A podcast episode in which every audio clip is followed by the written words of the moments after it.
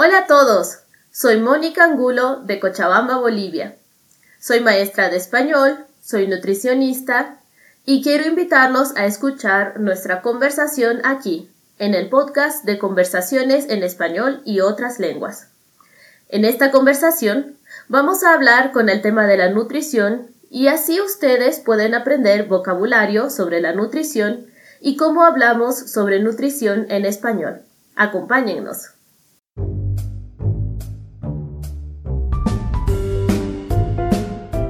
Bienvenidos a nuestro podcast de conversaciones en español y otras lenguas. En nuestro podcast pueden escuchar primordialmente conversaciones en español sobre comida, rutinas, vida diaria y otros temas muy útiles para tener una conversación en español. Aquí encontrarán además invitados de diferentes países hispanohablantes para que así ustedes puedan aprender español en un contexto comunicativo. Y ahora, con todos ustedes, Joel Zárate.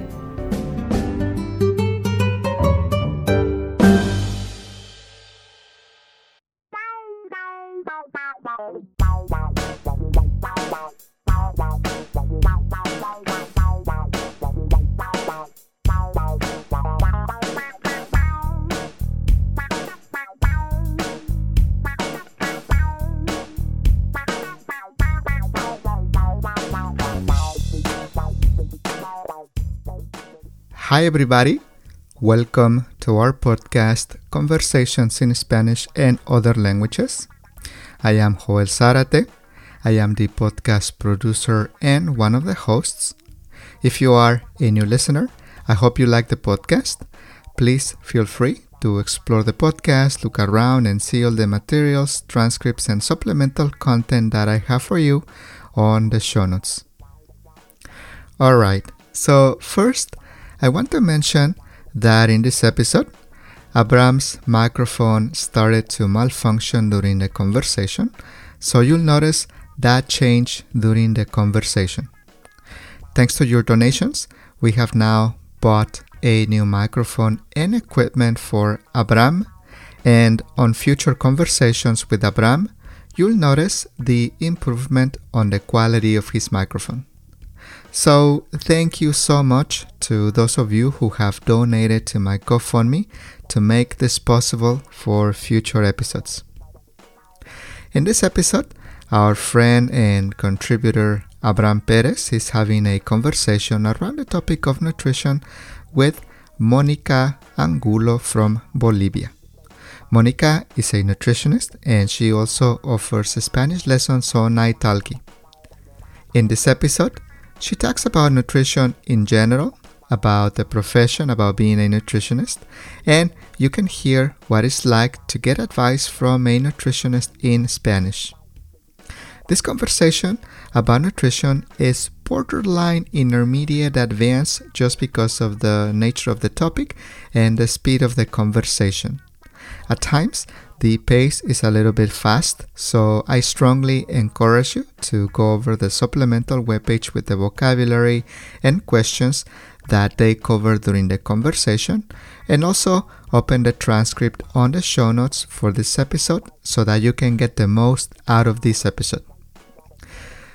The goal of these conversations on nutrition is to teach you Spanish around the topic of nutrition. The goal of this episode is not to give you advice on nutrition or interfere with your diet. Please take this episode as a learning experience to help you learn how to have a conversation around the topic of nutrition in Spanish. Abram and Monica offer Spanish lessons online, and if you're interested in taking lessons with Abram or with Monica, you can find their information on the show notes as well. Alright, so here is the conversation between Abram and Monica about nutrition. Hola a todos, bienvenidos a una conversación aquí en nuestro podcast de conversaciones en español y otras lenguas. Yo soy Abraham Pérez de Guadalajara, México, y es un gran gusto compartir esta conversación con todos ustedes para ayudarles a mejorar su español. En esta ocasión, tengo una conversación con Mónica de Cochabamba, Bolivia. Mónica es maestra de español y también es nutrióloga. Y en esta conversación vamos a hablar sobre nutrición y así ustedes pueden aprender sobre cómo hablamos acerca de la nutrición en español. El objetivo de esta conversación no es ofrecerles consejos de nutrición, no es dar a ustedes sugerencias de nutrición. El objetivo de esta conversación es simplemente enseñarles español con el tema de la nutrición. Y así ustedes aprendan sobre la nutrición en español. Si buscan consejos de nutrición, por favor, consulten con su nutriólogo personal o doctor de medicina general. Mónica y yo ofrecemos lecciones de español online y si alguno de ustedes está interesado en tomar lecciones de español con Mónica o conmigo, en los apuntes de este episodio podrán encontrar el enlace hacia nuestros perfiles de profesores en Italki. Mónica, bienvenida al podcast una vez más. Es un gusto tener esta conversación contigo y gracias por aceptar nuestra invitación. ¿Estás lista, Mónica? Sí, estoy lista. Saludos, Abraham. Muchas gracias a ustedes por invitarme. Estoy muy contenta de poder participar una vez más aquí en el podcast de conversaciones en español y otras lenguas y todavía más hablando sobre nutrición, que es un tema que me encanta y, y, un tema que aplica en mi vida y creo que en la vida de todos, todos los días. Excelente, Mónica. Pues muchas gracias a ti de nuevo por participar y vamos a comenzar. Vamos a comenzar con nuestra primera actividad de vocabulario. Así que, por favor, puedes leer la lista de vocabulario y si tienes alguna explicación que hacer, si hay alguna palabra que en Bolivia no la dicen o que la dicen de diferente manera, ¿podrías explicarla? Sí, claro, con gusto. Ok. Dice así. La nutrición, la nutrióloga, el nutriólogo, la nutricionista, el nutricionista. Aquí sí tengo un comentario en Bolivia es mucho más común utilizar la palabra nutricionista. Nutriólogo o nutrióloga, de hecho, es un poco raro para mi oído cuando lo escucho porque no estamos acostumbrados. Ok, interesante. Sí, sí. Eh, y vamos a hablar un poquito después sobre estas diferencias. Después nos explicarás si hay alguna diferencia o es simplemente la manera en, dirigirnos a ustedes, los profesionales en nutrición. Está bien, continúo con la lista. Dice, la dieta, la dietista, el dietista, la buena alimentación, la alimentación balanceada, la alimentación equilibrada, la pirámide alimenticia, la pirámide nutricional, las grasas, las grasas saturadas, las grasas trans, el omega 3, los nutrientes, los nutrimentos, los antioxidantes, la glucosa, las calorías, los carbohidratos, las vitaminas, la proteína, los minerales, la fibra, el colesterol, los lácteos, el gluten, el plan alimenticio, el plan de alimentación, el macronutriente, el micronutriente. Creo que no tengo ninguna otra observación sobre las otras palabras en la lista. Excelente, Mónica. Pues si no tienes ninguna otra observación, podemos pasar con nuestra segunda actividad, que es la actividad de ¿lo harías o no la harías? Voy a leerte una frase, una oración, y tú tienes que decirme si harías lo que sugiere la oración, si harías lo que dice el enunciado, si lo harías, si no lo harías y por qué. ¿De acuerdo? Está bien. Ok, voy a leerte el primer enunciado, la primera frase. ¿Lo harías o no lo harías? desayunar una comida rica en proteínas que contenga huevos, carne o pescado. Sí, sí lo haría. Sí desayunaría una comida rica en proteínas. La única aclaración que me gustaría hacer aquí es que no solamente tendría un desayuno con solo proteínas, también incluiría otros macronutrientes como carbohidratos, eh, algún tipo de grasas, pero sí es importante que cada desayuno tenga una parte de proteínas. Excelente. ¿Y normalmente desayunas con proteínas, con una carga fuerte de proteínas en tu primera comida del día? No una carga fuerte específicamente, pero sí siempre tengo una proteína. La que yo más uso en mis desayunos son las que vienen de los lácteos. Leche, queso o mantequilla son las que más uso. Tal vez más adelante vamos a hablar un poco más sobre las proporciones de estos nutrientes. Vamos con la número 2. ¿Lo harías o no lo harías? Tomar leche de vaca, yogurt u otros productos lácteos por las mañanas en tu dieta. Sí, sí lo haría. Sí tomaría leche de vaca u otros lácteos por las mañanas. De hecho, como mencioné hace un momento, es algo que hago casi todos los días. ¿Y qué hay de ti, Abraham? ¿Consumes proteínas en las mañanas? Sí, yo consumo, yo como proteínas por las mañanas, generalmente de productos lácteos como el yogur, la leche, también un poco de carne, un poco de carne de pollo por las mañanas. Y bueno. Solo, disculpa, quiero hacer una aclaración aquí, que mm, el tipo de proteínas muchas veces depende de la costumbre del lugar. Entonces, nunca tenemos una proteína que sea, mm, que sea mejor sobre otra o que sea más recomendable sobre otra. Lo importante es variar sobre todos los, tipos de, proteínas, sea en el desayuno o en otros tiempos de comida. Excelente, Mónica. Gracias por la aclaración. Y vamos con la número 3. ¿Lo harías o no lo harías? Hacer un plan alimenticio, un plan de alimentación cada semana. Sí, sí lo haría.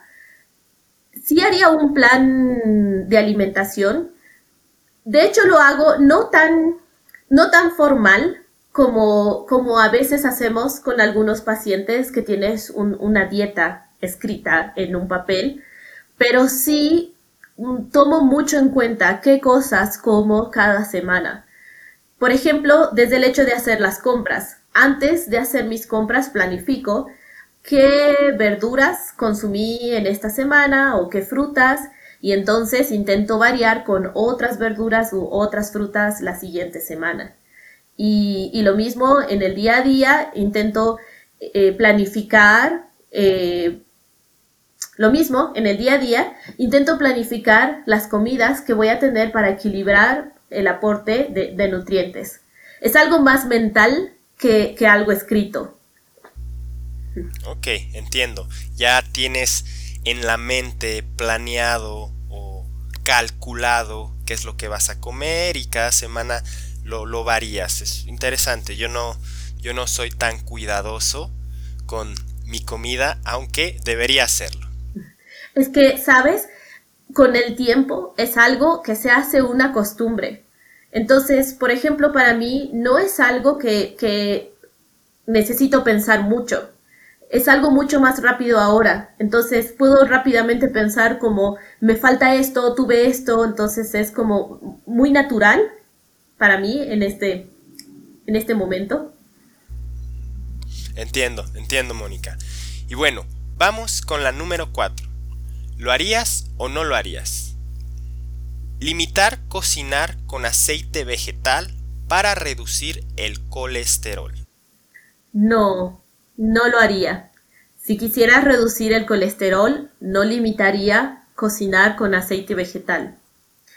Para explicar por qué, voy a intentar usar palabras un poco simples para entender mejor. Entonces, generalmente decimos que existen dos tipos de grasas, las grasas malas y las grasas buenas. El colesterol forma parte de las grasas malas. Y las grasas que existen en el aceite vegetal son grasas buenas. Entonces, la idea es la contraria, más bien necesitaría consumir más aceite vegetal para aumentar las grasas buenas en mi cuerpo. Ahora, sí, algo que, hay que tomar en cuenta es que depende cómo usamos estas grasas que vienen de aceites vegetales. Por ejemplo, una grasa eh, de, un aceite vegetal en una fritura se convierte en una grasa mala.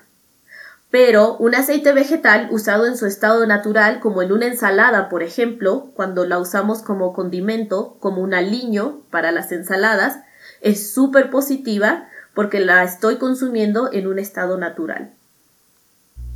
Ok, excelente, interesante saber esto. Y bueno, vamos con la número 5. ¿Lo harías o no lo harías? Comer dulces, golosinas o pastelitos como postres de las comidas del día. Espero que no me juzguen, pero sí lo haría. sí, sí me gusta comer cosas dulces, como postre, pero no lo hago todos los días, porque sé que no es bueno mm, consumir este tipo de azúcares eh, cada día, pero no me limito. Entonces, entonces intento equilibrar un poco con el resto de las comidas. Y como te decía al principio, no es algo que hago todos los días de la semana. Entiendo. Sí, creo que eh, dicen que el veneno no mata, es la cantidad. Es decir, poquito no hace daño. Gracias, Abraham, por entenderme. Lo siento, pero es que creo que a veces cuando, cuando la gente sabe que eres nutricionista, entonces estás como en el ojo del huracán, estás en la vista de todas las personas. Entonces, pero sí, podemos, podemos comer las cosas que nos gustan, aunque sean menos saludables, y todavía tener una buena nutrición, una buena alimentación. Sí, te entiendo, entiendo. Yo entiendo eso que dices de estar en el ojo del huracán, es decir, estar en la mira de todos. Todos están esperando algún fallo tuyo, porque tienes esta carga profesional de hacer las cosas bien, de seguir la alimentación adecuada, equilibrada, pero como decimos, creo que todo en medida no hace daño, que todo en exceso es malo, pero en medida todo es bueno comer. Totalmente de acuerdo contigo. Excelente. Y bueno, vamos a pasar a la sección de preguntas. Aquí voy a hacerte algunas preguntas respecto a la nutrición y Vamos a comenzar con la carrera de nutrición, Mónica. ¿Cuánto tiempo toma completar una carrera en nutrición en Bolivia? ¿Y qué tipo de materias tomas durante la carrera? ¿Es una carrera multidisciplinaria? Es decir, que se sirve, que toma diferentes materias, diferentes conceptos de otras disciplinas?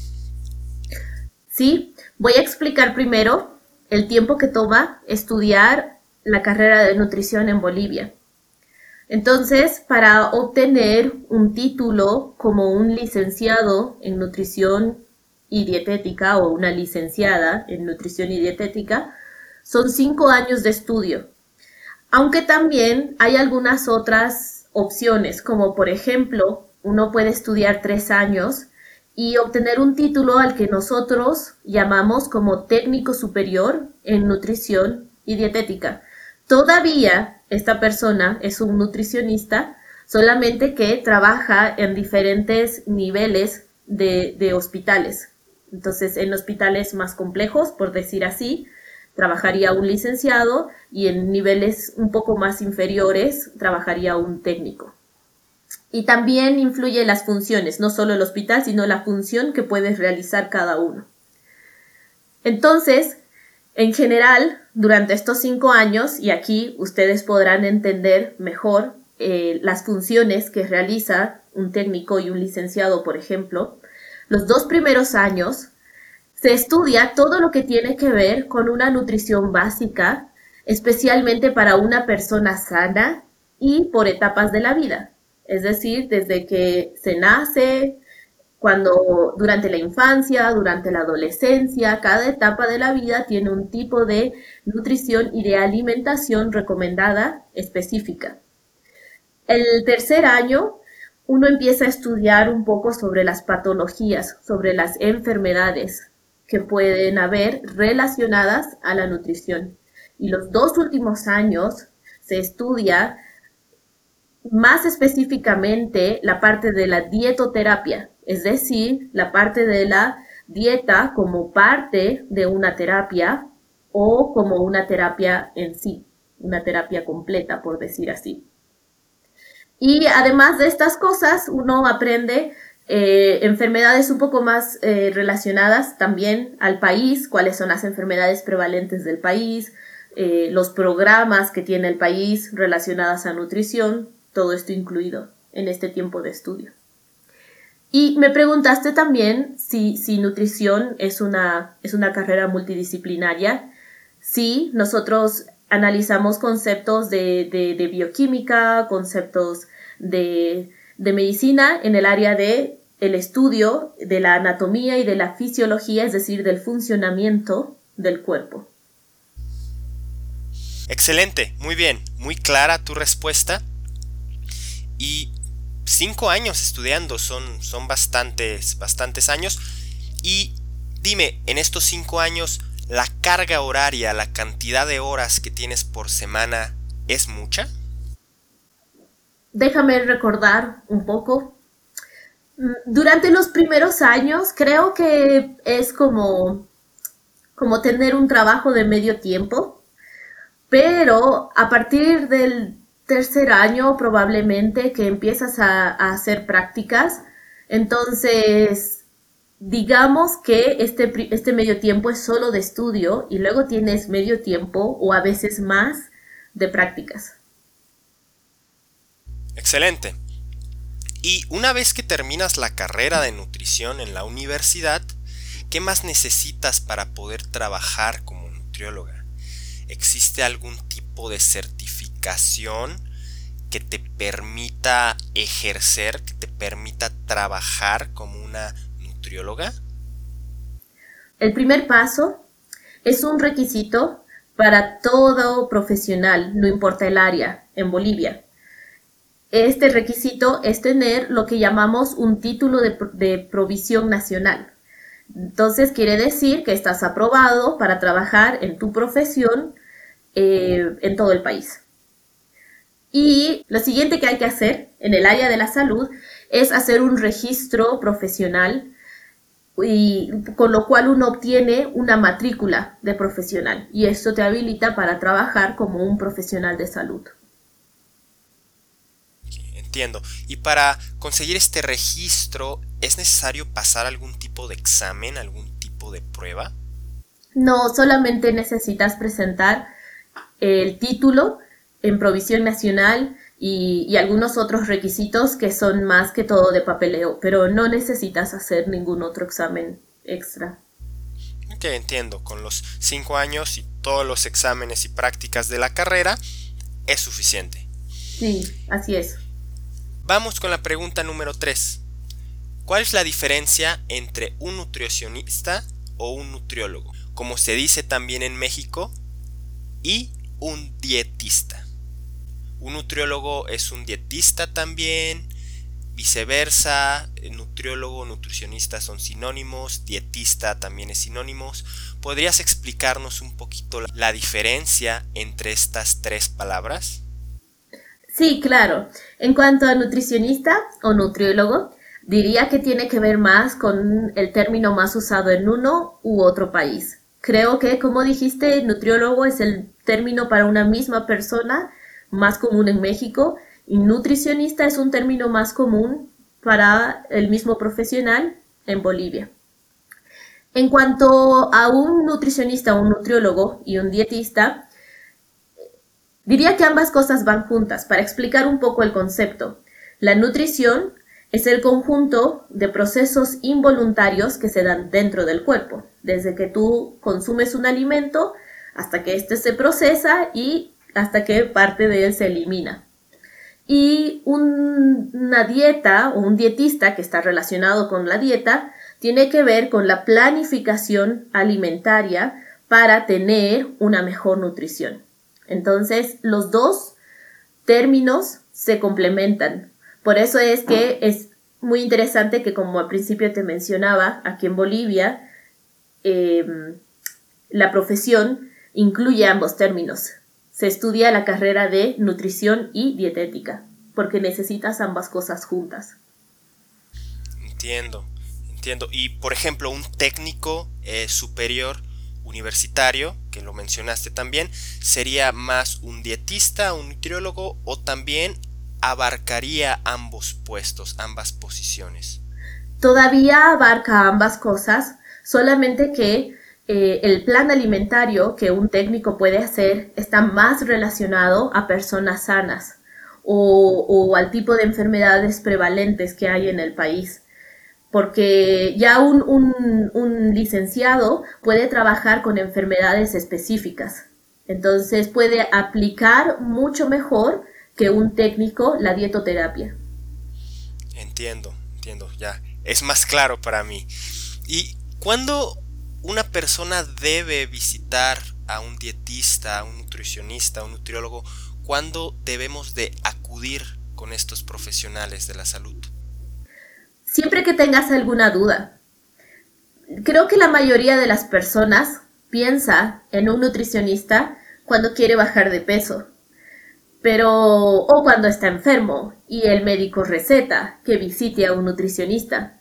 Pero creo que dado que, todos los días nos alimentamos, todos los días hay un proceso de nutrición en nuestro organismo, creo que es algo que necesitamos hacer incluso si somos saludables. Si queremos tener una buena alimentación, es bueno visitar a un nutricionista para que nos dé las recomendaciones necesarias. Entiendo. Y por ejemplo, si yo quiero visitar por primera vez a un nutricionista, a un nutriólogo o una persona normal, una persona cualquiera, quiere visitar por primera vez a un nutricionista, a un nutriólogo para mejorar su alimentación, ¿cómo sería esta consulta inicial? ¿Qué aspectos, qué cosas verían durante esta consulta inicial? ¿Sobre qué hablan? Entonces, claro, lo primero para el profesional, en este caso, es saber cuál es tu interés, ¿no es cierto? Es decir, si, si, si tú simplemente quieres saber cómo tener una alimentación saludable, si quieres una guía o, o si tienes algún otro problema, por decir así, sobre el que quieras consultar. Y después de esto, en una consulta, generalmente el proceso es tener algunos datos de la persona como por ejemplo tu estado de salud, para lo cual, como en cualquier centro de salud, tenemos tu peso, tu talla y, también algo de información que obtendremos durante la conversación sobre cómo es tu alimentación actualmente. Y entonces, después de eso, el profesional te daría algunas recomendaciones para una alimentación saludable y también qué cosas de tu alimentación actual podrías mantener y qué cosas podrías mejorar. Entiendo. ¿Y cuánto duraría más o menos esta consulta, esta primera cita? Pienso que depende mucho de, mm, de cuánta información te dé la otra persona, porque me ha tocado mm, tener consultas con personas que no quieren darte mucha información porque se avergüenzan de cómo comen. Entonces, a veces necesitas conversar un poco más, necesitas ser un poco más paciente para intentar obtener, para intentar sacar toda esta información. Pero hay otras personas que son muy abiertas y, y esté bien o esté mal, simplemente te dicen lo que hacen. Entonces es mucho más breve. Ok, interesante, interesante. Yo la verdad eh, visité un nutriólogo, un nutricionista hace, hace ya algunos, años, un año o dos, eh, creo que me ayudó, me ayudó bastante a aprender, como dices, a hacerlo parte de mi rutina alimentaria diaria. Y vamos a continuar eh, hablando sobre la pirámide alimenticia. ¿Te parece completa? ¿Te parece que necesita cambios? Eh, ¿Cuál es tu opinión al respecto de, la pirámide nutricional? ¿Y tú la usas como referencia para crear un plan alimenticio para tus pacientes? Sí, la verdad es que a mí me gusta mucho la estructura de la pirámide alimenticia.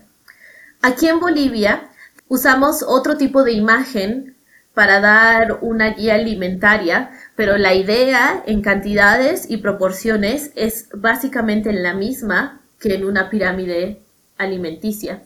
Lo que a mí me gusta de esta pirámide es que da mucha idea sobre en qué cantidad, en qué proporción hay que consumir cada alimento. Y es lo que hablábamos al principio de la conversación sobre cantidades, porque todo lo que está en la base, como los carbohidratos, los, alimentos que dan energía son los que más hay que consumir. Los que vienen en el siguiente nivel son los que hay que consumir un poco menos y así sucesivamente. Entonces me gusta mucho y yo la uso mucho para eh, dar consejería mm, alimenticia, consejería nutricional a, a, todas las personas, no solo a pacientes, sino a las personas que a veces me preguntan, amigos, familia, que me preguntan cosas, uso, uso como referencia la pirámide alimenticia.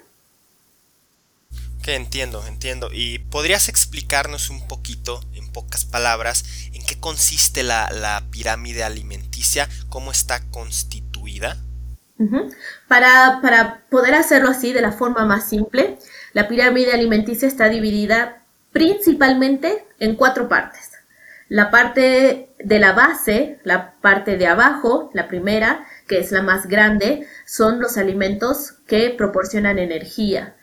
Eh, todo lo que tiene que ver como el pan, los cereales, incluido el trigo, todo este tipo de alimentos. En el segundo nivel, en el que hay que consumir un poco menos, están todas las vitaminas y minerales, es decir, frutas y verduras. En el tercer nivel están todos los alimentos que proporcionan proteínas y aquí estaríamos hablando de todos los alimentos que vienen de origen animal, bueno, los lácteos, las carnes y en la punta de la pirámide, en la parte más alta de la pirámide, la más pequeña, están todos los azúcares como los postres o, las grasas como las cosas que consumimos como frituras y cosas así. Entonces, lo que sí yo añadiría, algunas imágenes de la pirámide alimentaria lo incluyen y algunas no, pero yo añadiría el consumo de agua. Entonces, a veces en algunos dibujos sí aparecen, aparecen como ocho vasos de agua ahí dibujados en la base y a veces no. Pero es importante recordar esto, que además de toda esta alimentación necesitamos consumir mucha agua. Sí, y es una muy buena observación. Creo que el agua es muy importante y a veces no, no le damos la importancia que, que deberíamos. El agua, tomar mucha agua es lo mejor que podemos hacer para nuestro cuerpo, la mejor bebida que podemos tomar para hidratar nuestro cuerpo, ¿no es así? exactamente.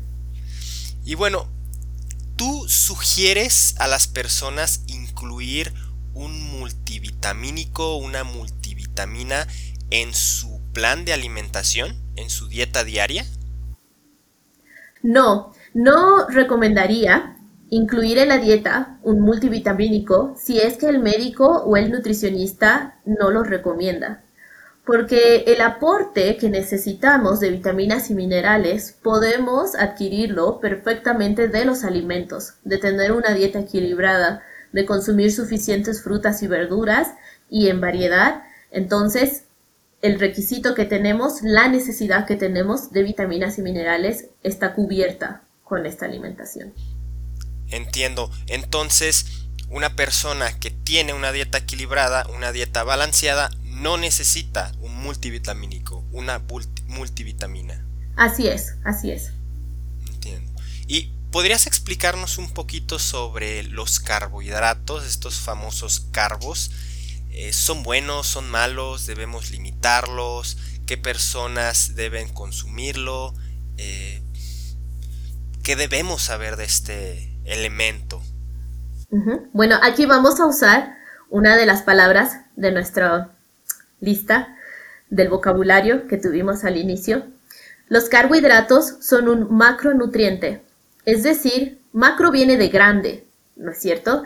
Entonces quiere decir que el carbohidrato es un nutriente que necesitamos en mayor cantidad que otros nutrientes. De los carbohidratos obtenemos la energía para toda actividad que hacemos en el día a día, desde el funcionamiento básico de nuestro organismo hasta las actividades que hacemos como estudiar, trabajar, pensar, mirar, todas las cosas que hacemos requieren energía y la fuente de esta energía son los carbohidratos. Entonces, en realidad, son muy buenos, necesitamos carbohidratos. De hecho, hay muchas recomendaciones que dicen que la mitad de nuestra dieta, es decir, el 50% o un poco más del 50%, debe ser de carbohidratos. El problema es cuando consumimos más de este porcentaje. Ahí sí se convierte en algo malo. Entiendo. ¿Y podrías darnos ejemplos de qué alimentos tienen carbohidratos en grandes cantidades? Entonces, los alimentos que están en la base de la pirámide, si las personas que nos escuchan en algún momento buscan una imagen, todos estos alimentos que aparecen ahí, como algunos que mencionamos antes, el trigo, el arroz, el pan, eh, los fideos, también toda la familia de los tubérculos como la papa, eh, el camote o la papa dulce, la yuca o mandioca, todos estos alimentos son ricos en carbohidratos. Entonces, a veces, bueno, hay otro tipo de carbohidratos que se conocen como carbohidratos o azúcares simples, que son los que están en la base de la pirámide, que como hemos dicho antes son los que menos hay que consumir, pero a veces son los que más consumimos, como mermeladas o el, mismo añadido de azúcar que hacemos a nuestras bebidas. Generalmente ahí está el problema. Generalmente ahí es donde terminamos consumiendo más de lo que necesitamos. Entiendo. Bien, ¿y qué opinas sobre esta famosa dieta cetogénica, donde están prohibidos los carbohidratos? ¿La recomiendas en algún tipo de persona en concreto? Yo pienso que esta dieta cetogénica es una dieta con la que hay que tener mucho cuidado. Si alguien quiere hacer esta dieta, por favor, que lo haga con la ayuda y la guía de un profesional de salud porque estamos al eliminar los carbohidratos, estamos eliminando un nutriente principal de nuestra dieta.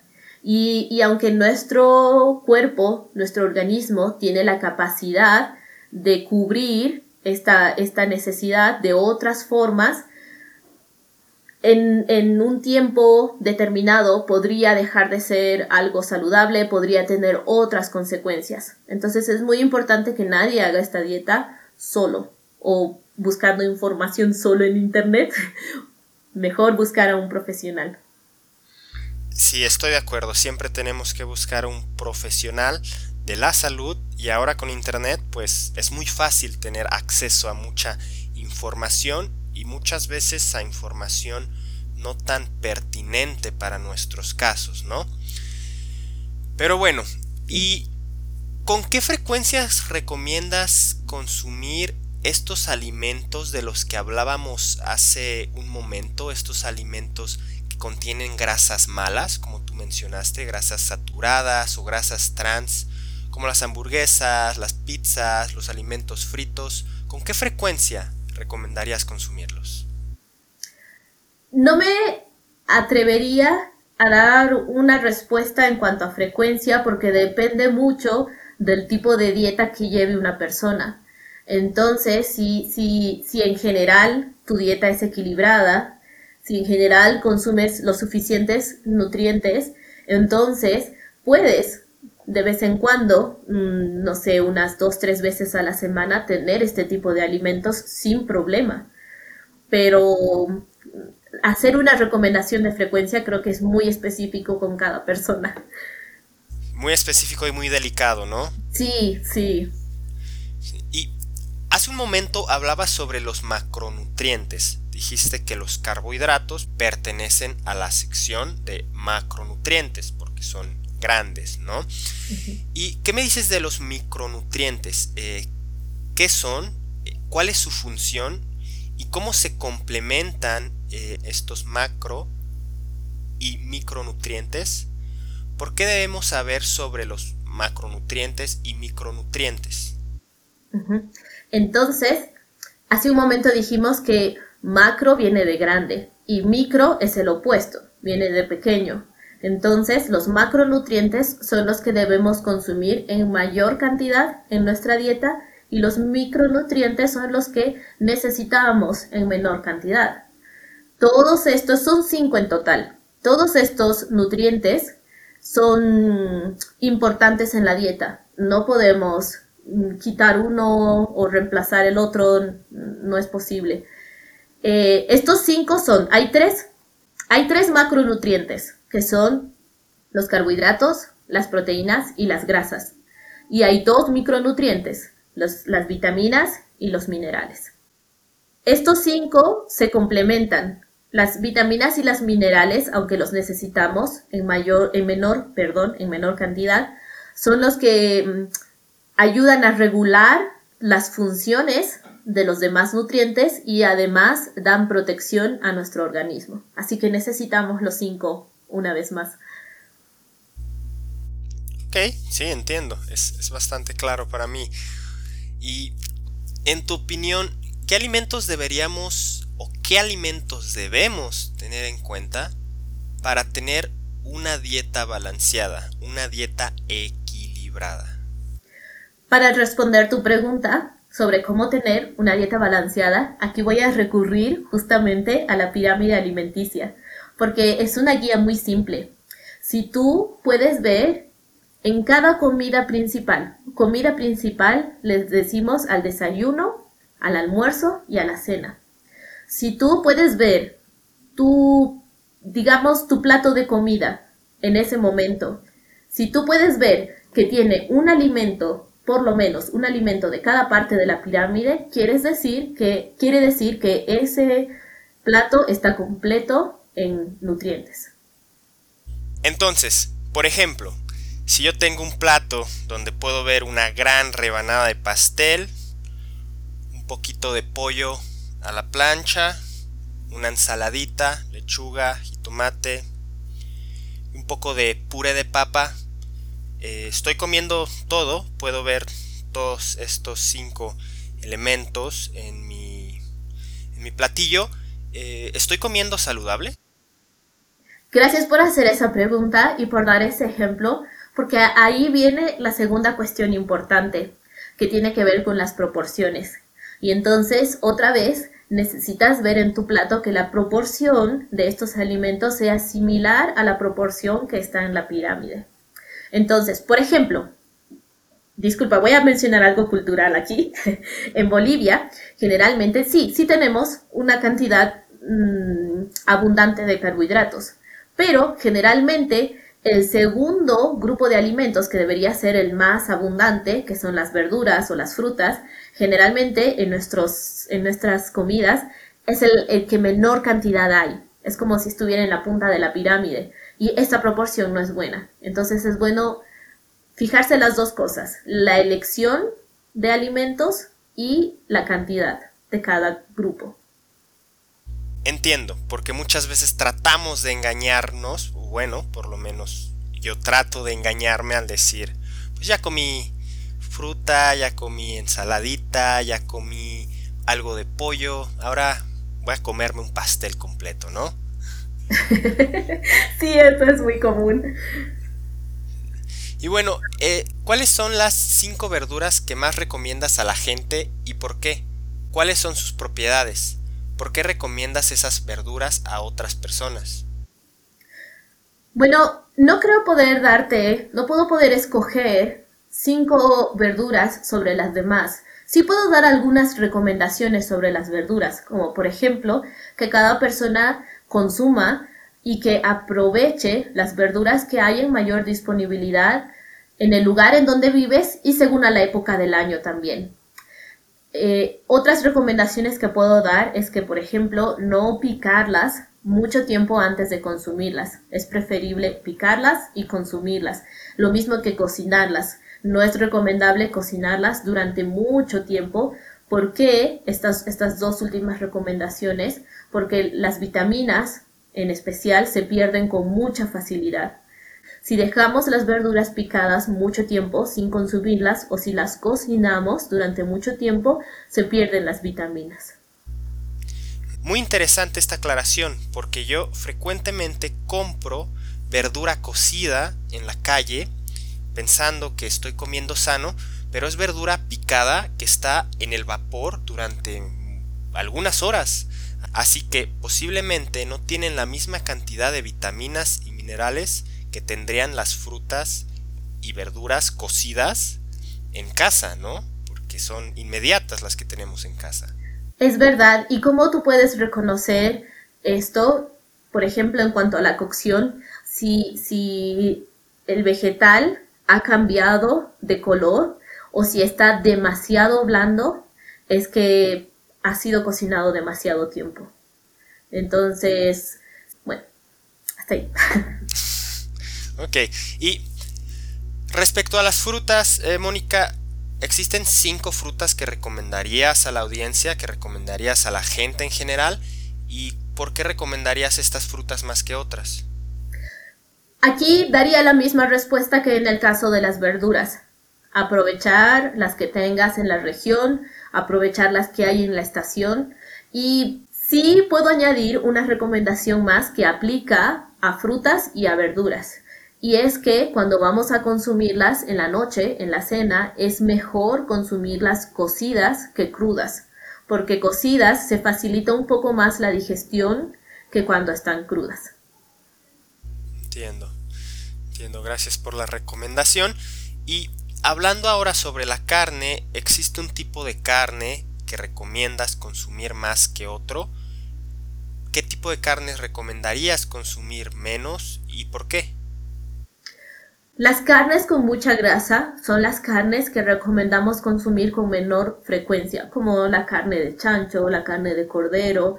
Em, generalmente las carnes grasas, como la carne de cordero, la carne de chancho o de cerdo, son las carnes que se recomienda consumir con menor frecuencia. Y las carnes magras, es decir, las carnes con menos grasas, son las que pueden consumirse eh, con mayor frecuencia.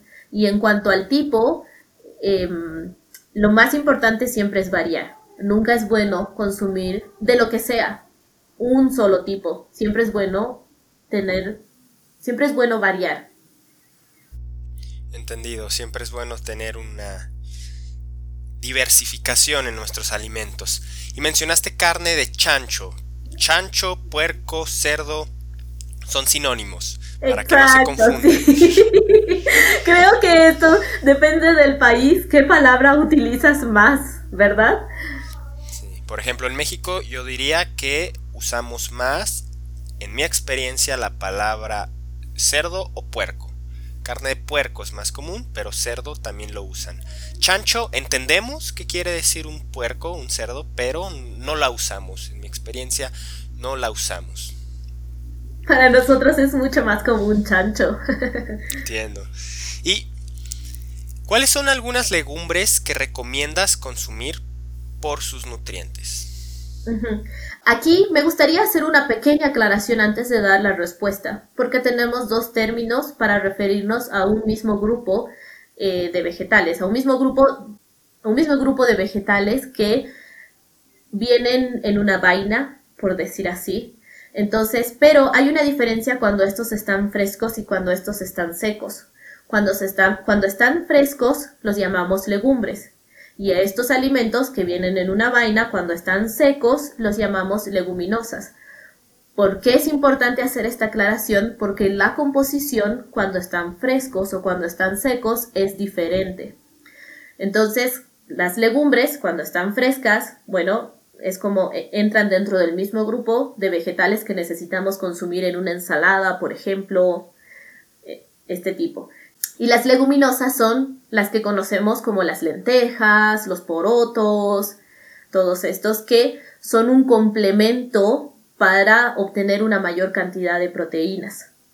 Entonces, en este grupo de leguminosas no hay una específica que podría recomendar más sobre la otra. Otra vez hay que consumir las que tengamos a mano, las que tengamos en el lugar donde vivimos. Salvo hay algunas situaciones en las que por cuestiones de alergias o por cuestiones por cuestiones de alergia u otros que sí hay algunos como la soya que a veces es preferible no consumir o así por el estilo. Entiendo. Y mencionaste la palabra vaina, las eh, legumbres que se encuentran en una vaina. Eh, ¿Podrías explicar o dar ejemplos de qué es una vaina? Por ejemplo, las arvejas, las habas, las vainitas o las judías, como les dicen en algunos países. Todos estos que tienen como una semilla dentro de un paquete, un paquete largo, les llamamos vainas. Este paquetito es una vaina que si ejotes lo llamamos en México y si son las que están cubiertas, digamos, de una protección, de un cascarón, ¿no? Exacto. ¿Y cuáles son algunas semillas, nueces o frutos secos que recomiendas incluir en nuestra dieta diaria? Bueno, es, es interesante esta pregunta porque en general solamente recomendaría incluirlos en la dieta.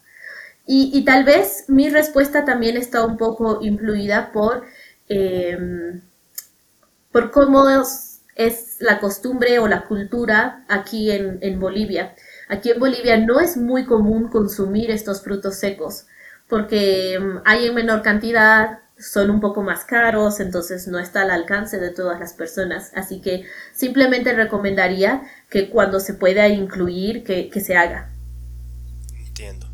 Ok, ¿y algún fruto seco, alguna semilla, alguna nuez en particular que te gusta recomendar por alguna razón? No, en general casi siempre hablamos más que todo sobre grupos de alimentos, porque estos grupos de alimentos, todos los alimentos que están dentro de este grupo tienen características similares. Entonces, creo que es, un poco difícil decir mejor este que este otro o algo así. Entiendo, sí.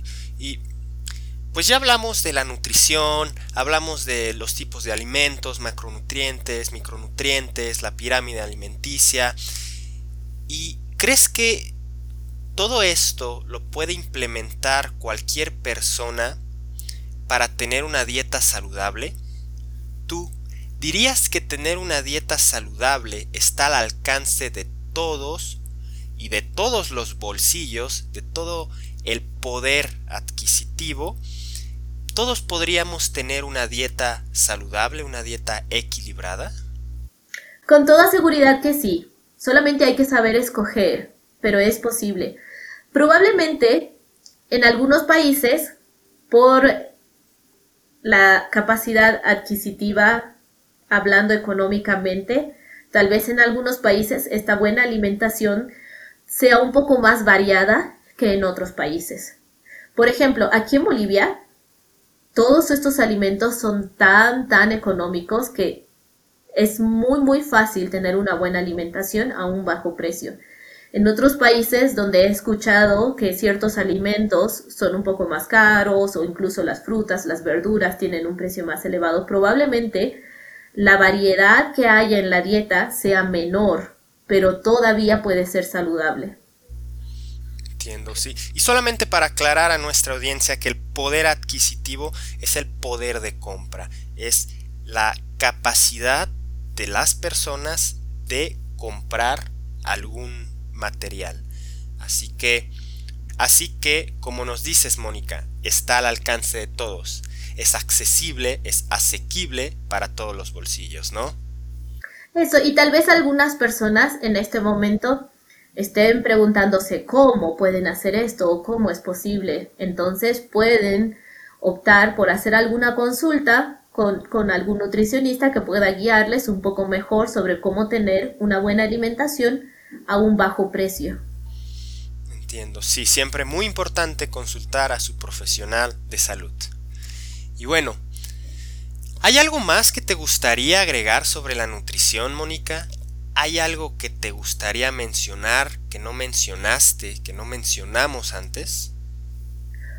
Bueno, me gustaría aprovechar esta conversación y este momento para, para hacer una aclaración.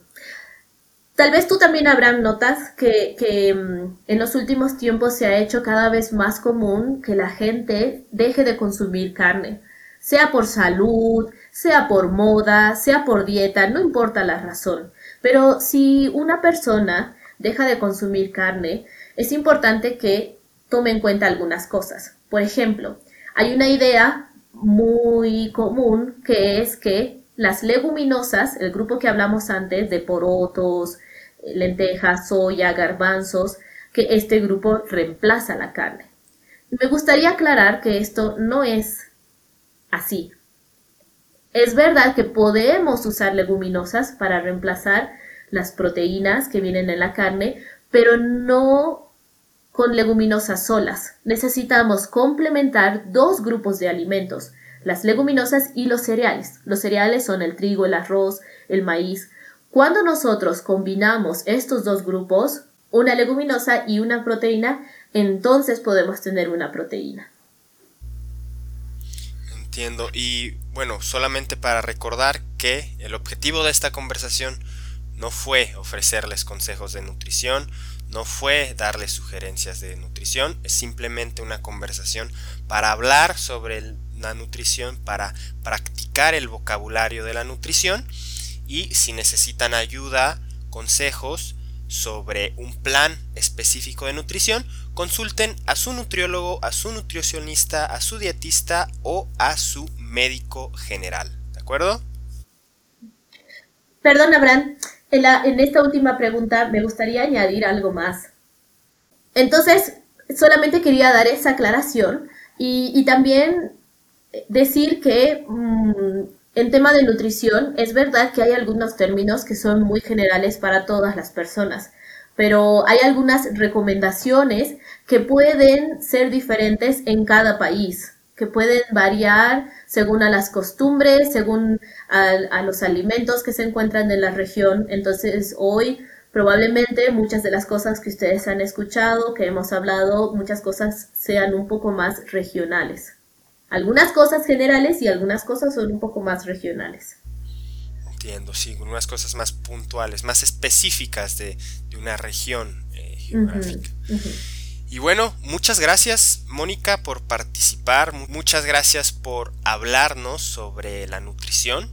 Yo en lo personal aprendí mucho, te agradezco, le agradezco a la audiencia también por escucharnos hasta el final y espero vernos pronto. Muchas gracias por escucharnos, muchas gracias Mónica por participar y nos vemos en la próxima ocasión. Muchas gracias a ustedes también. Nos vemos. Adiós. Chao, chao. All right.